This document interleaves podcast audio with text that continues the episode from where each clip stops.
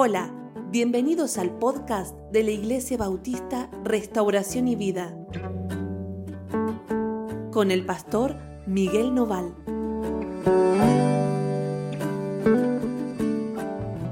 Hola, ¿cómo están? Dios los bendiga muchísimo. Bueno, estamos juntos, vamos a compartir nuestro devocional de hoy. El devocional de hoy lo hemos titulado El motivo de la caída. Vieron que siempre que caemos hay un motivo. Nunca caemos porque sí. Está bien, ¿no? O, nunca caemos por culpa de otro. Siempre uno cae por culpa suya. Ahora, ese motivo de caída tenemos que identificarlo en nuestra vida y poder prestarle atención para quitarlo de allí. Y vamos a mirar en esta historia en Josué capítulo 7, versículo 1, vamos a leer hasta el 13, cuál fue el motivo de la caída de Israel o de este tropiezo de Israel en el camino. ¿Está bien? Porque dijimos que Israel venía con toda la fuerza para conquistar la tierra, que habían destruido Jericó y que la victoria de Jericó les había allanado el camino. Pero va a haber como un tropiezo en el camino y vamos a encontrarlo acá. Dice, pero los hijos de Israel cometieron una prevaricación en cuanto al anatema, porque Acán, hijo de Carmí, hijo de Sebdi, hijo de Sera, de la tribu de Judá, tomó del anatema y la ira de Jehová se encendió contra los hijos de Israel. Bueno, ¿qué es lo que pasó? Dice que los hijos de Israel cometieron una prevaricación. Y fíjense que menciona quién de ellos fue el responsable de la caída. Dice Acán, hijo de Carmí, fue el responsable. Pero la caída es de todo el pueblo y el enojo de Dios es con todo el pueblo. ¿Está bien? Y esto es así. Cuando uno cae, todos caemos. Tenemos que entender eso. No podemos pensar que nosotros somos inocentes. Yo no hice nada. Bueno, el problema fue del otro. No, si estamos juntos y somos parte de lo mismo, la caída del que está al lado mío es la mía y mi caída es la de él. Esto es así y así lo ve el Señor. Por eso acá dice que todo el pueblo cometió una prevaricación. Prevaricación significa transgresión, violación, traición, infidelidad. ¿Está bien? El pueblo violó el mandamiento de Dios rompió el mandamiento. ¿Se acuerdan?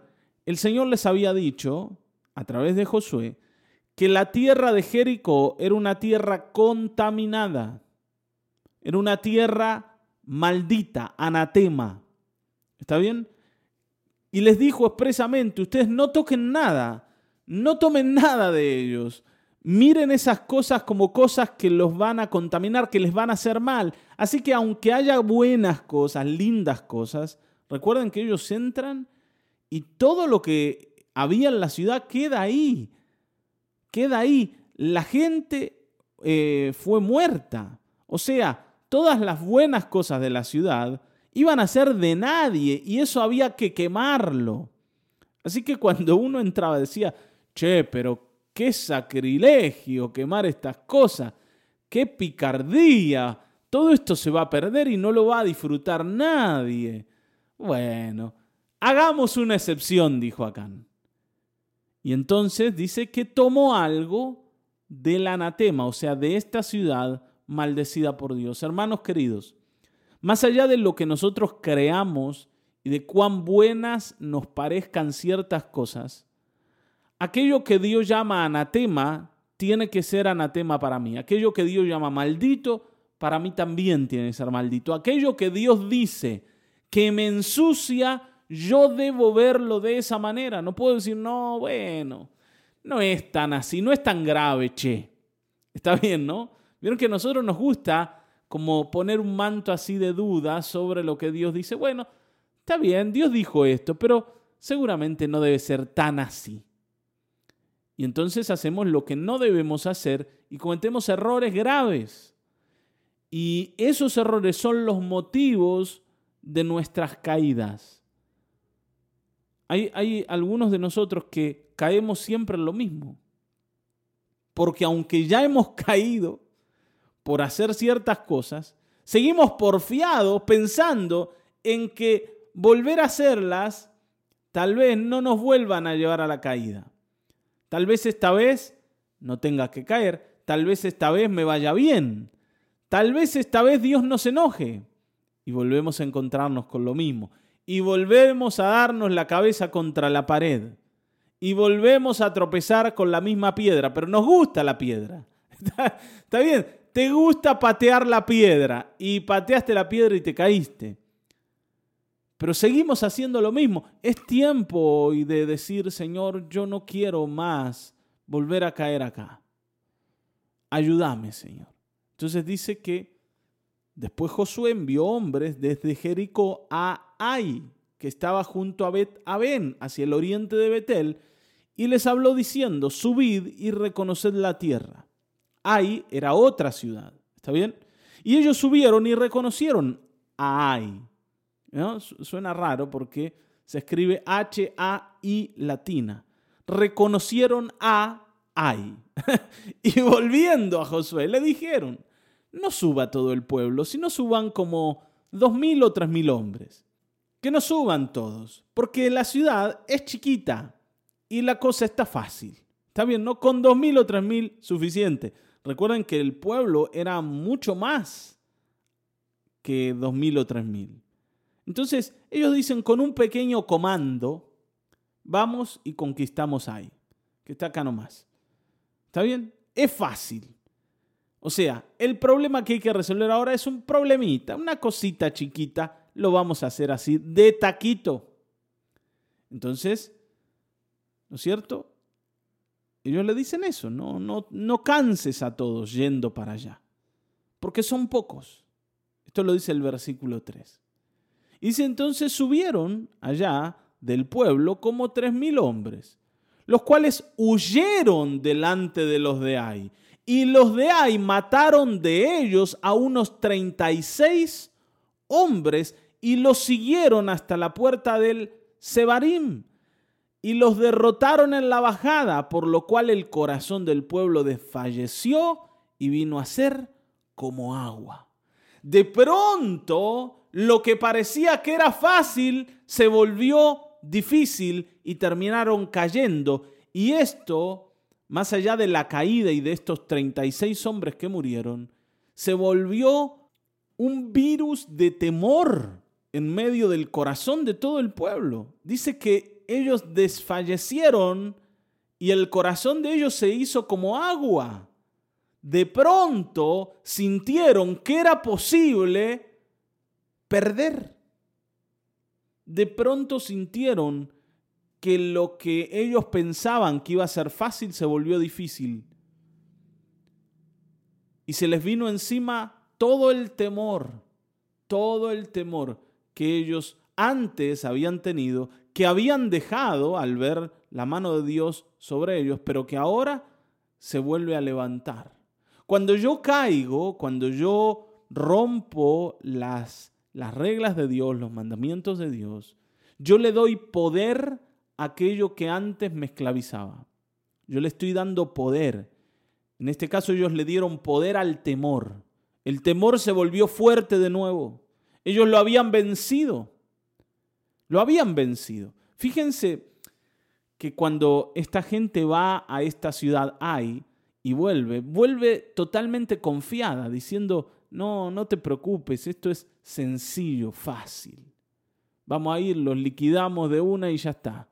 Que no se canse la gente. Vamos con los más, los más valientes, vamos y listo, ya está. Los pasamos por arriba. Pero de pronto se dieron cuenta que no podían. Es más, cayeron, perdieron. Y el temor se levantó. ¿Por qué? Porque ellos le dieron el poder al temor para levantarse. ¿Cómo? ¿Perdiendo la batalla? No. No fue. No, no, a ver. La batalla no la perdieron ellos en, la, en el enfrentamiento con los de Ai. La batalla la perdieron cuando decidieron dejar de obedecer al Señor. ¿Se dieron cuenta? en ese momento, cuando este Acán decide tomar lo que no tenía que tomar, en ese momento es que Israel pierde la batalla. ¿Por qué? Porque perder la batalla es igual a que el Señor se aparte y se vaya de en medio de nosotros y nos deje solos. El otro día decíamos eso. La batalla se gana porque el Señor está con nosotros. Y la batalla se pierde cuando el Señor se va y se aleja. Procuremos que el Señor no se aleje. Y para que el Señor no se aleje, yo tengo que quitar de mi vida todo esto que es inmundo, todo esto que no sirve, todo, este, todo esto, perdón, que me contamina.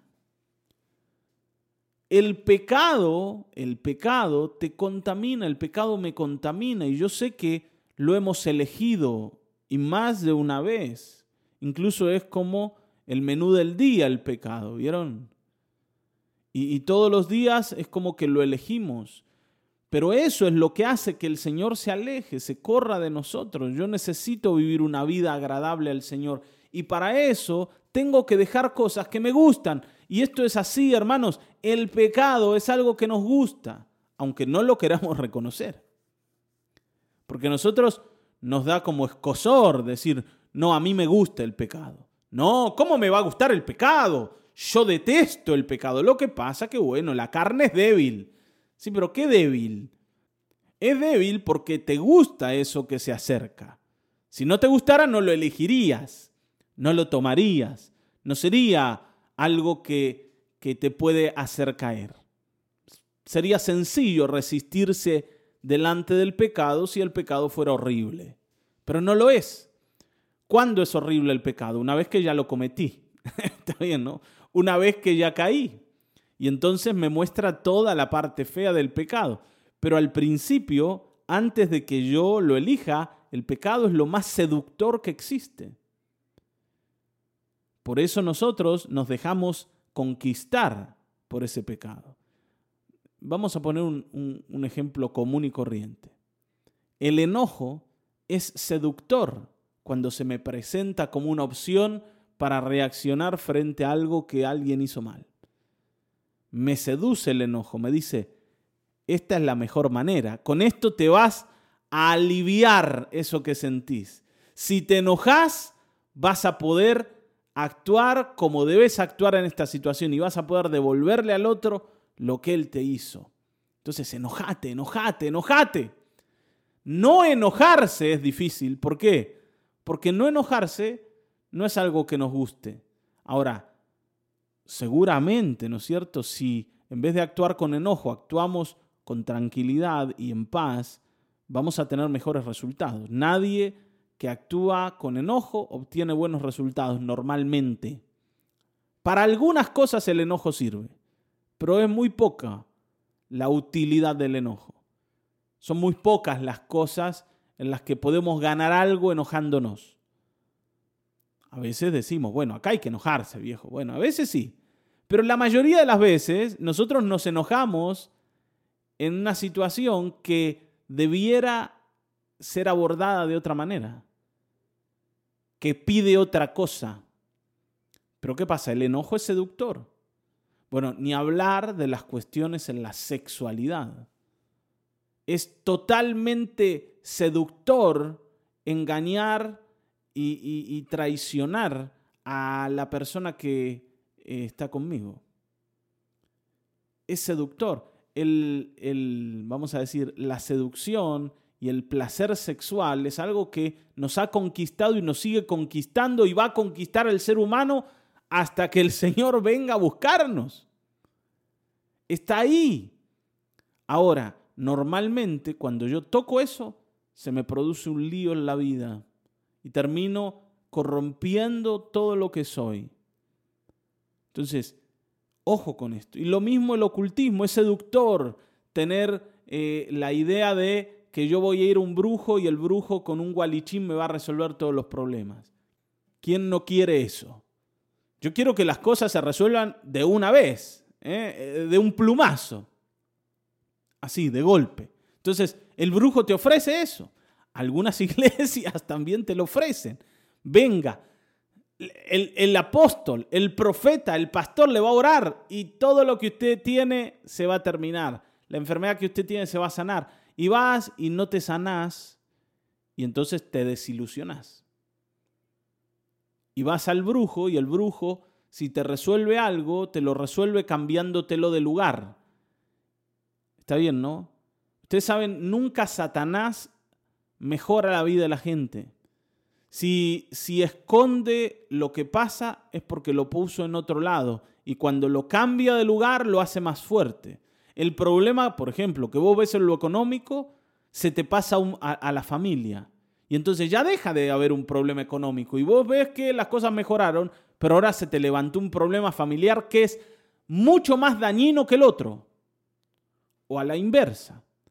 Resolves el problema familiar y se te pasa la economía. Satanás siempre trabaja así. Por eso nosotros tenemos que entender que la seducción del ocultismo tampoco nos hace bien y nos contamina y nos deja una idea equivocada y nos aparta del Dios verdadero que sí nos puede enseñar cómo salir de los problemas, pero a su manera, no a la mía. Y no es seductor. Está bien seguir al Señor a su manera. El Señor decía, Jesús decía, si alguno quiere venir en pos de mí, niéguese a sí mismo, tome su cruz cada día y sígame. Díganme, ¿qué hay de seductor en eso? Nada. no, nada. Porque el Señor me invita a seguirlo y eso es lindo. Pero para seguirlo tengo que negar todo lo que yo soy y lo que quiero para darle el lugar a Él y entender lo que Él quiere. Y tengo que tomar una cruz. ¿Para qué la cruz? Y para morir junto con Cristo. Entonces, yo no quiero morir, yo quiero vivir, yo quiero pasarla bien, yo quiero que la vida sea una fiesta. Y parece que el Señor me lleva a un lugar donde yo no quiero estar. Sí, pero ojo, ahí te vas a sanar, ¿eh? Ahí vas a mejorar, ahí vas a crecer. Es posible que tengas que llorar, es posible que tengas que reconocer errores, es posible que tengas que humillarte, que tengas que arrepentirte, es posible que lo que te digan no sea lo que quieras escuchar, pero eso te va a sanar. Acán se dejó seducir por eso que encontró y ese día perdió la batalla. Está bien, ¿no? Ahora, cuando el pueblo se atemoriza, Josué, dice versículo 6, rompió sus vestidos y se postró en tierra como sobre su rostro, delante del arca de Jehová hasta caer la tarde, él y los ancianos de Israel, y echaron polvo sobre sus cabezas. Y Josué dijo, ah, Señor Jehová, ¿por qué hiciste pasar a este pueblo el Jordán para entregarnos en manos de los amorreos para que nos destruyeran? Ojalá nos hubiésemos quedado en el otro lado del Jordán, o al otro lado del Jordán, mejor dicho. Ay, Señor, ¿qué diré? Ya que Israel ha vuelto la espada delante de sus enemigos. ¿Qué voy a hacer ahora? ¿Para qué vinimos acá? ¿Por qué nos hiciste pasar el Jordán? ¿Cómo resolvemos esta situación? Porque los cananeos, dice acá Josué, los cananeos y los moradores de la tierra oirán y nos rodearán y borrarán nuestro nombre de sobre la tierra. Y entonces, ¿qué harás tú a tu grande nombre? Y Josué se lamenta delante de Dios y dice, ¿para qué hicimos esto? Al final fue peor. ¿Por qué haces así, Señor? Al final nosotros somos víctimas acá. ¿Qué es esto que decidiste hacer? Vieron, cuando uno cae, a veces, a veces, siente que es una víctima de la situación. Y no sabe por qué está allí. ¿Y por qué Dios permitió que yo cayera? Y no nos damos cuenta que caímos por culpa nuestra, no por culpa de Él. Josué se está quejando, pero Dios lo va a corregir y le va a poner, para decir así, los puntos sobre las sillas. ¿Está bien? Y Jehová dijo a Josué, levántate. ¿Por qué te postras así sobre tu rostro? Israel ha pecado y aún han quebrantado mi pacto que yo les mandé y también han tomado el anatema. Y hasta han hurtado y han metido y aún lo han guardado entre sus enseres. Por eso los hijos de Israel no podrán hacer frente a sus enemigos, sino que delante de sus enemigos volverán la espada por cuanto han venido a ser anatema, ni estaré más con vosotros si no destruyereis el anatema de en medio de vosotros. El Señor le dice, para un poquito, querido. Acá no me vengas a gritonear y a quejarte y a llorar, porque el problema es de ustedes, porque han pecado. Hacete responsable. Si caíste, el problema no es mío, es tuyo. Versículo 13 le dice, levántate, santifica al pueblo y di, santificaos para mañana, porque Jehová, el Dios de Israel, dice así, anatema hay en medio de ti, Israel, no podrás hacer frente a tus enemigos hasta, hasta que hayas quitado el anatema de en medio de vosotros. Hermanos queridos, Dios está a nuestro favor y Él quiere darnos las batallas que peleamos. Pero Dios no va a ir en contra de sí mismo, ni va a bendecir a personas que no pueden ser bendecidas. ¿Cómo? ¿Cómo que no pueden ser bendecidas? Claro, Dios bendice a aquellos que puede bendecir. Cuando hablo de que Dios bendice a los que puede bendecir, estoy diciendo que Dios elige bendecir a aquellos que se han separado de lo maldito, de lo contaminado del mundo y del pecado. Aquellos que han sido limpiados para luego ser bendecidos. Sí, pero pastor, en el mundo hay gente mala que le va bien. Bueno, que le vaya bien a nuestros ojos. Normalmente hablamos de lo económico, ¿vieron? Sí, porque les va bien porque tienen un auto no súper, porque tienen una mansión de casa y decimos, bueno, les va bien, pero no sabemos si les va bien. Está bien, porque esa gente llena de plata, un día se suicida, mata a la mujer, no sé qué lío hace y, y no viven bien. Entonces, que tengan plata no quiere decir que les vaya bien. Tenemos que sacarnos esa idea de la cabeza. Pero a pesar de que les vaya bien, entre comillas, no quiere decir que Dios los haya bendecido. La bendición de Dios es más que lo meramente económico o financiero, que la abundancia económica y financiera. Es más que eso. Ahora, Dios nos va a bendecir cuando nos puede bendecir, cuando nosotros nos limpiamos para que Dios nos bendiga, cuando elegimos lo que Él elige, cuando decidimos por Cristo, cuando el cielo nos mira y nos ve agradables. Y Dios bendice a aquellas personas que le agradan. Y esto la Biblia lo dice desde siempre. Y el Señor lo enseñaba así. Ahora nosotros sabemos que ser agradables para Dios tiene que ver con creerle a Jesucristo, su Hijo a quien Él ha enviado. Y es Cristo Jesús el que nos limpia de la contaminación del pecado. Pero recuerden esta última frase que Dios le dice a Josué y que se la dice Israel en realidad. Y es que hasta que no quites de en medio de ti el anatema o al anatema, no vas a poder volver a ganar ninguna batalla. No podrás hacer frente a ninguno de tus enemigos hasta que hayas quitado el anatema de en medio de vosotros. Necesitamos hoy quitar de nosotros esas cosas que nos contaminan. ¿Cómo lo hacemos? Con arrepentimiento y con búsqueda del Señor. Hay dos cosas, y ayer lo hablábamos con una persona, hay dos cosas que nosotros tenemos que entender en esto de volvernos a Dios, de pedir perdón y de arrepentirnos. La primera es la confesión. Yo debo confesar lo que he hecho. Yo debo exponerlo. Vieron, el Señor le dice, Josué, ustedes hicieron las cosas mal y está escondido eso que no tenía que estar ahí, lo tienen escondido entre sus cosas. No está a la luz. No es que Acán dijo, che, yo voy a agarrar esto, a nadie le molesta. Y todos dijeron, no, tranquilo. Y lo agarró y todos sabían de lo que, de lo que Acán perdón, había hecho. No, él lo escondió y se se aseguró de que nadie supiera que lo tenía. Ahora, claro, el Señor sabía. Entonces, el Señor le dice, mira, la primera cosa es encontrar a la persona que ha pecado. para nosotros esto tiene que ver con la confesión, la confesión de lo que hemos hecho, el exponerlo, el decir, Señor, este es mi pecado. Yo no puedo venir a Dios y decir, Señor, yo no quise, yo eh, quería agradarte, yo quiero amarte, porque te amo, porque yo soy bueno, porque siempre fui bueno, porque soy trabajador, porque a mí me encanta lo de Dios. Lo que dice la Biblia, todo me gusta. Pero bueno, esta vez cometí un error, soy débil, el pecado me engañó, es culpa de Satanás.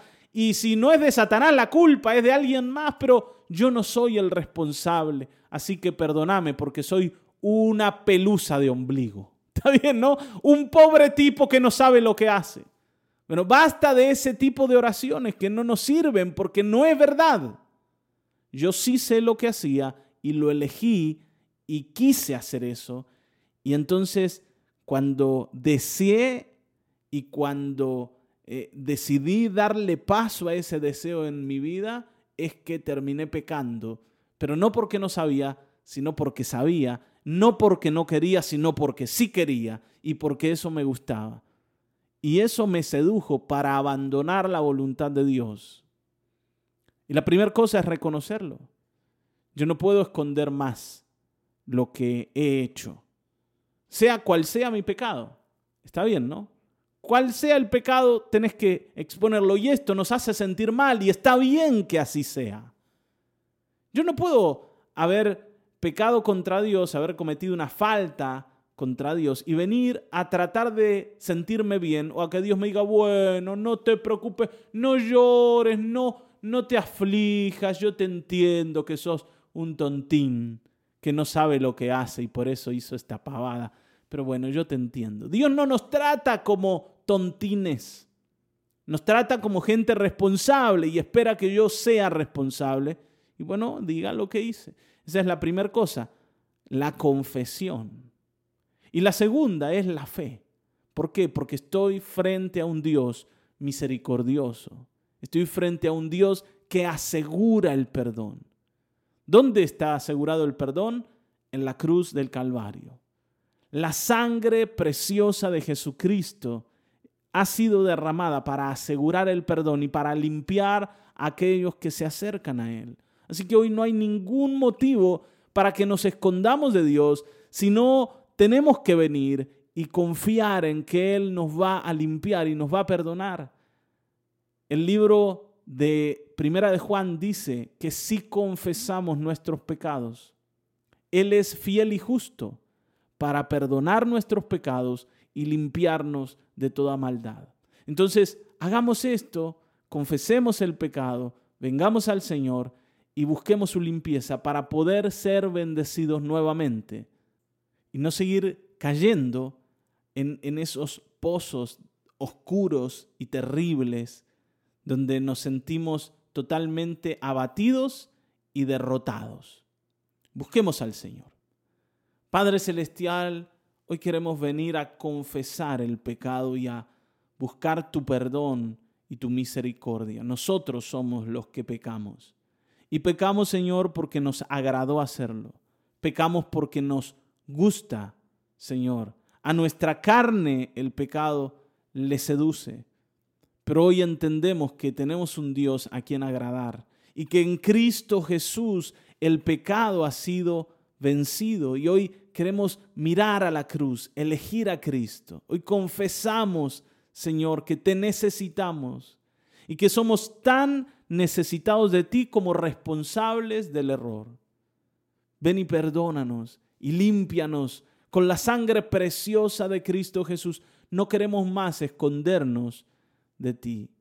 En el nombre de Jesucristo, en el nombre de Jesucristo. Gracias, amado Dios. Amén. Amén. Amén. Hasta aquí hemos llegado nos volveremos a encontrar en el próximo episodio de Mañanas de Restauración y Vida. Dios te bendiga.